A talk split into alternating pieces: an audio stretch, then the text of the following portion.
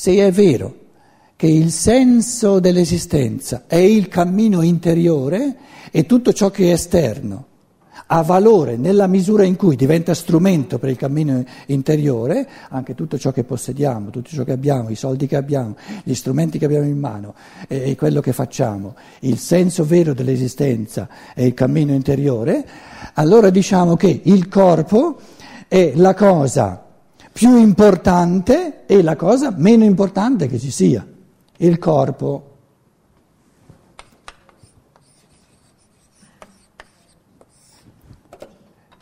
Il discorso sul corpo è importante perché eh, un aspetto fondamentale del materialismo è di sottolineare il corpo a un punto tale che tante persone non hanno più la, la più pallida idea che questo corpo è diciamo, la casa in cui si alberga un'anima e uno spirito. Allora il senso della vita è che attraverso le malattie, attraverso la sofferenza, ci viene insegnato che il corpo è la cosa più importante della vita quando è malato ed è la cosa meno importante che ci sia quando è sano. Perché il corpo è la cosa più importante quando è malato? Perché ci costringe a concentrarci sul corpo. E quando ci concentriamo sul corpo per renderlo di nuovo sano, una volta che l'abbiamo reso sano, ci rendiamo conto, e questo sarebbe molto importante, che il corpo sano è la cosa meno importante che ci sia, perché è un puro strumento. Quando il violino si spacca, il violino diventa la cosa più importante perché sono costretto a, a concentrarmi sul violino perché la musica non può più eh, venire vissuta. Quindi quando il violino è spaccato mi costringe a concentrarmi sul violino, a, a, rimetterlo in sesto e quindi il violino, lo strumento, diventa la cosa più importante. Ora ho rimesso in sesto il violino, diventa la cosa meno importante che ci sia, la cosa importante è la musica, che voglio vivere col violino.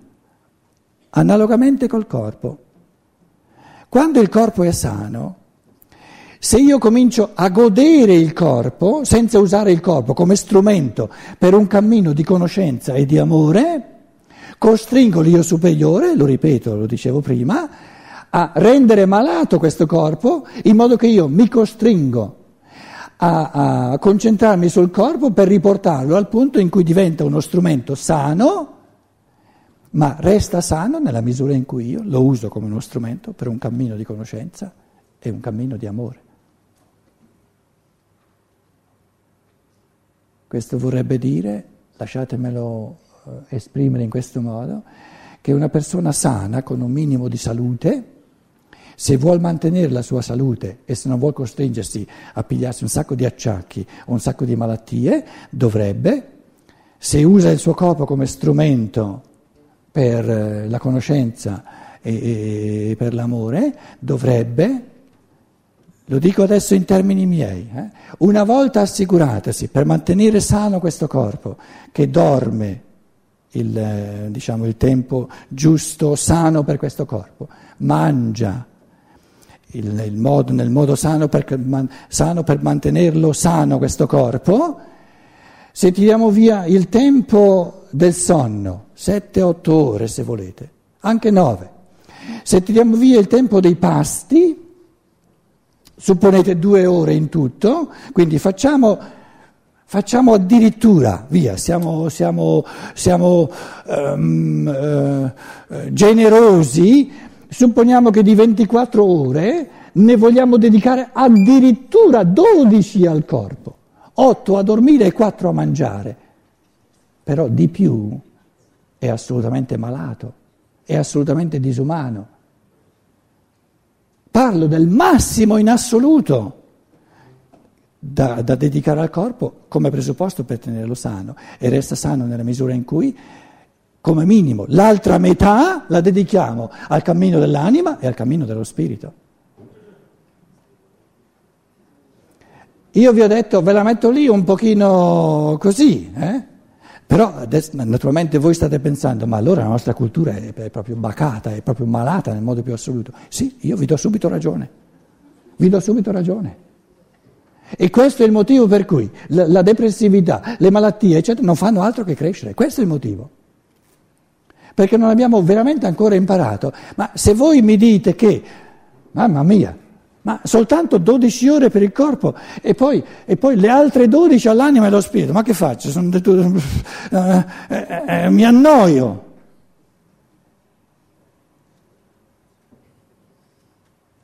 Certo, una persona che si annoia eh, eh, di fronte al cammino dello spirito e dell'anima eh, vivrà di noia, perché il corpo, anche se io ci dedico 25 ore al giorno al corpo, non basta mai il corpo da solo per renderci felici, contenti, perché l'essere umano non è corpo, ha un corpo come strumento per l'evoluzione della sua anima, per l'evoluzione del suo spirito.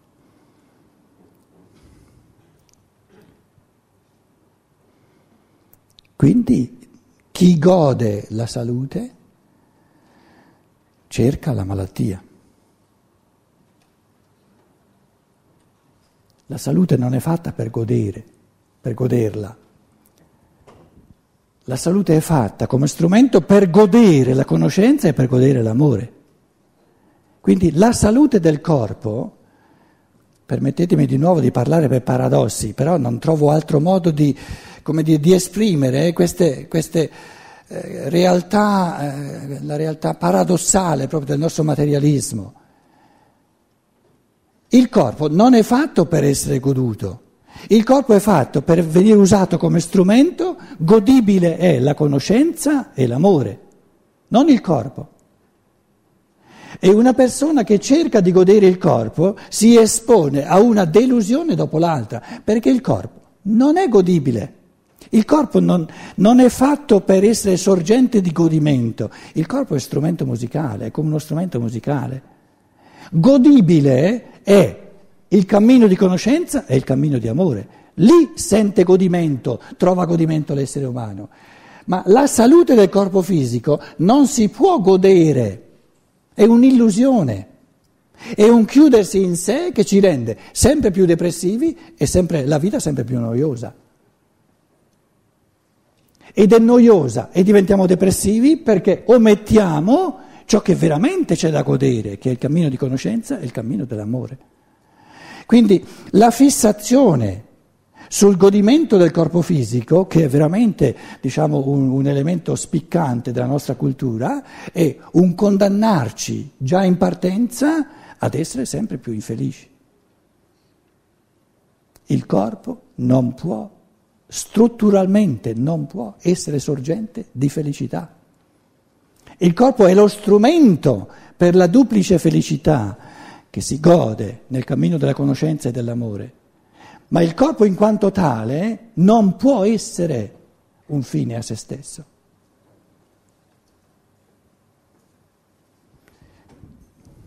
Ovviamente eh, di, questi tipi di affermazioni sono, sono, le cose che vi permetterete magari di, di eh, mettere in forza, mettere in discussione o di... Eh, di contraddire e a questo serve poi il dibattito. Diciamo che nel cammino dell'individuo, della sofferenza e della gioia, della salute e della malattia, tutte, tutte diciamo, sfide da non perdersi, diciamo che il senso del materialismo culturale in cui viviamo è di arrivare al punto da trafiggere il cuore dell'individuo. Uso una metafora, un'immagine. Quando venisse il giorno che il materialismo che condividiamo tutti arrivi al punto da trafiggermi il cuore, e mi trafigge il cuore perché all'improvviso mi rendo conto di quanta sofferenza crea nell'umanità questo materialismo e di quanta gioia impedisce, di quanta gioia proibisce, se la realizzazione, la presa di coscienza di tutta la sofferenza, di tutta la distruttività del materialismo e di tutto il bene, di tutta la gioia che questo materialismo impedisce, se questo duplice mistero del materialismo arriva a trafiggermi il cuore, perché sento di amare questa umanità di cui io faccio parte, questo cuore trafitto aiuta l'individuo a mettersi per strada nella sua vita, nella sua biografia, nella sua libertà, senza predicarlo agli altri, di mettersi per strada per vincere il materialismo coltivando l'evoluzione dello spirito, per vincere il materialismo coltivando il cammino della propria anima che si intride sempre di più. Attraverso la sofferenza del cuore trafitto si intride sempre di più di forza e di amore indomabile che abbraccia tutta l'umanità, che si trova in queste doglie del parto, del materialismo che attende di partorire una conoscenza altrettanto scientifica del mondo spirituale. Ci sarebbe tutto un discorso da fare su, ma lo accenno soltanto perché diciamo c'è corpo, anima e spirito nell'essere umano e la, la dinamica dell'evoluzione è che in effetti sia il corpo sia l'anima, anche, il, anche l'anima è uno strumento per il cammino dello spirito, perché l'anima umana cerca lo spirito, quindi l'animico, il vissuto non è eh, un eh, diciamo, scopo a se stesso, però è un discorso un po' difficile nella nostra cultura perché già non riusciamo più a distinguere tra corpo e anima, immaginiamo se poi riusciamo, eh, eh, andando oltre una terminologia puramente astratta, a distinguere veramente tra anima e spirito. Quindi lo accenno soltanto, questo, questa triarticolazione dell'essere umano, no? così come nei primi secoli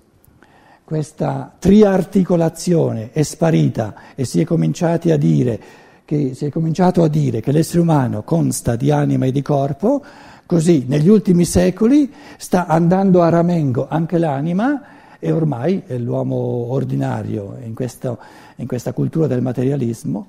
eh, ritiene che l'essere umano è fatto di corpo e tutti i fenomeni dell'anima, tutti i fenomeni interiori, i fenomeni cosiddetti di coscienza, sono un effetto di questa realtà originaria che è il corpo.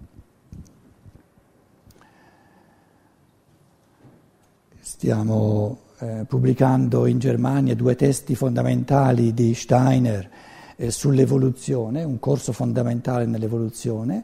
speriamo che lo possiamo tradurre anche in italiano nei prossimi anni. E nella prefazione eh, ho citato, cito il Dalai Lama, eh, l'avrete forse letto, ci sono diversi libri del Dalai Lama o scritti insieme col Dalai Lama e in uno di questi libri racconta che lui ha avuto, e tuttora ha, incontri con scienziati in modo da portare a colloquio fra di loro il buddismo, la religione, la spiritualità e, e la scienza. E lì viene detto che questo Dalai Lama, di fronte all'affermazione di questi scienziati che dicono nell'essere umano c'è, c'è le strutture del cervello e a seconda di come funzionano le strutture del cervello, tutti i fenomeni di coscienza, che vi metto qui eh, rossi, no? tutti i fenomeni di coscienza, i pensieri, i sentimenti, la visione del mondo, eccetera, sono un effetto risultano, si, sono a seconda di come eh, sono le strutture del cervello. Quindi la causa, la realtà causante è ciò che avviene nel cervello, che si può sperimentalmente osservare, realtà complessissima, e tutti i fenomeni di coscienza sono l'effetto di questa, di questa realtà biologica della composizione, diciamo, del fattore genetico ereditario. E il Dalai Lama sempre di nuovo a dire a questi scienziati, cari amici, perché non proviamo a, a ribaltare, a capovolgere l'affermazione? Voi mi dite che ciò che avviene nel cervello causa ciò che avviene nella coscienza. Proviamo a pensarla all'opposto. Ciò che avviene nella coscienza determina ciò che avviene nel cervello. e racconta che questi, questi bravi scienziati l'hanno guardato allibiti, pieni di bontà e di amore, però non avevano capito di cosa sta parlando. Allora lui lo ripete una volta, due volte, tre volte e poi si è reso conto, no, non hanno neanche capito di cosa stanno parlando, di cosa sta parlando. Perché? Perché il materialismo sta nel fatto che è vero che per l'uomo d'oggi, per l'uomo d'oggi, ciò che avviene nella coscienza, nella coscienza avviene quasi soltanto il risultato di ciò che avviene nel cervello. Questa affermazione non è sbagliata, è giusta per l'uomo d'oggi. Il, di, il, pensare umano è diventato così povero, così passivo, così dipendente dalla riflessibilità speculare del cervello che nell'essere umano ordinario di oggi, nella coscienza c'è soltanto ciò che avviene per riflesso, diciamo automaticamente, per determinismo di natura, a seconda di quello che attraverso la percezione con il nervo ottico, dal, dall'occhio, col nervo ottico va al cervello, e la percezione, con quello che la percezione porta al cervello, automaticamente quello che avviene nel cervello fa saltare fuori delle rappresentazioni, delle immagini di rappresentazione, quindi diciamo, la, la, il peccato originale, il pensare caduto consiste nel fatto che è un'affermazione reale e oggettiva che nell'uomo comune di oggi tutti i fenomeni di coscienza sono quasi del tutto, o diciamo tranquillamente del tutto, dipendenti da ciò che avviene nel cervello. Il Dalai Lama in fondo non ha il diritto di dire è l'opposto, perché per l'uomo d'oggi non è l'opposto. Se invece il Dalai Lama dicesse, ah, il senso di questa caduta il senso del fatto che il pensare umano, la coscienza umana è diventata realmente in tutto e per tutto dipendente dal cervello, il senso di questa dipendenza è che viene lasciato all'individuo per evoluzione propria di invertire di nuovo. Però per invertire di nuovo il rapporto deve lavorare nel suo pensiero, nei suoi fenomeni di coscienza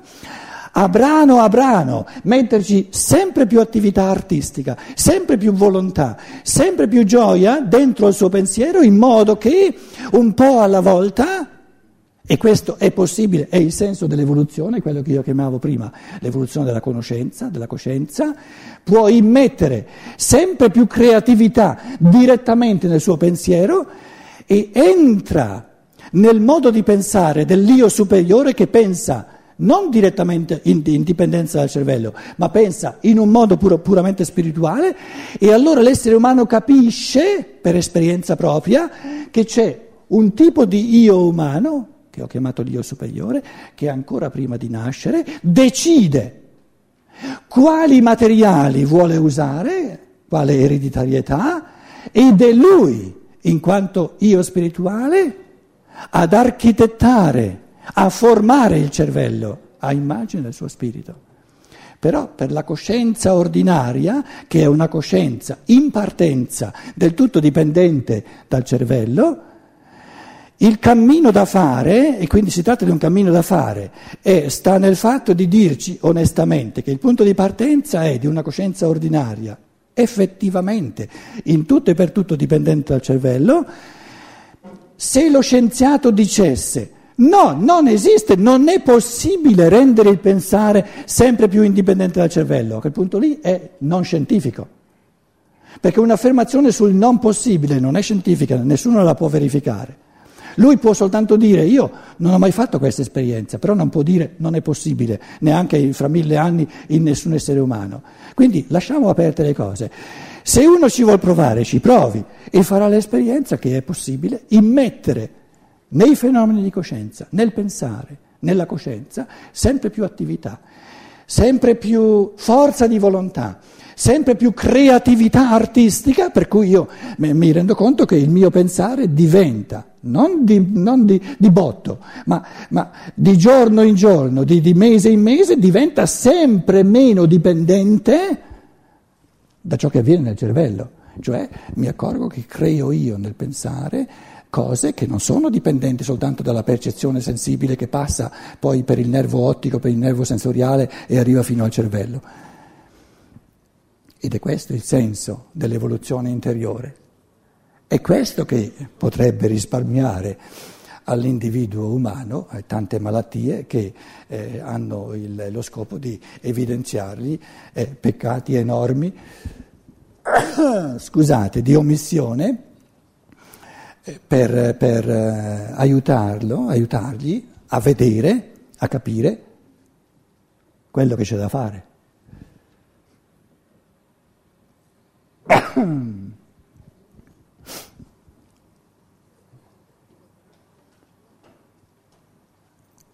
Dicevo, se una persona arrivasse al punto che il materialismo, il materialismo, la dipendenza dello spirito dal dato di materia, gli trafigge il cuore, se veramente gli trafigge il cuore, gli viene voglia, proprio gli viene, trova la forza di dire allora mi rimbocco le maniche non lo, può, non lo, posso fare io per l'altro, ognuno lo deve fare per sé questo cammino, perché ognuno deve, deve come dire, eh, affrancare il suo pensare dal suo cervello, quindi è un cammino che può fare ognuno in proprio nella misura in cui il materialismo, con tutta la sofferenza che il materialismo comporta, mi trafigge il cuore, mi viene veramente la voglia, e non soltanto la voglia, ma lo faccio, di lavorare a me stesso, il mio spirito, di lavorare le forze del cuore, in modo da rendere il mio spirito sempre più indipendente dal dato biologico, dal dato materiale, renderlo sempre più puramente creatore, sempre più artistico e questa artisticità, questa creatività nel pensare, che si riversa poi, diciamo, nelle intuizioni fantasiose dell'amore, dà gioia in assoluto e convince in assoluto sul senso positivo dell'esistenza e dell'evoluzione. La gioia è convincente, perché la gioia è la pienezza dell'essere. Nella misura in cui l'essere umano fa l'esperienza della pienezza del suo essere, sa che quello è il senso dell'evoluzione, vivere sempre di più in pienezza, perché la pienezza dà gioia e trasfonde gioia attorno a sé. E questo vorrebbe dire che allora anima e corpo sono, si alleano fra di loro, la gioia del cammino e lo strumento del cammino per far evolvere sempre di più lo spirito umano. Facciamo una pausa e poi le cose più belle della serata, naturalmente le ho lasciate a voi da dire e sono curiosissimo di sentire cosa avrete da dire.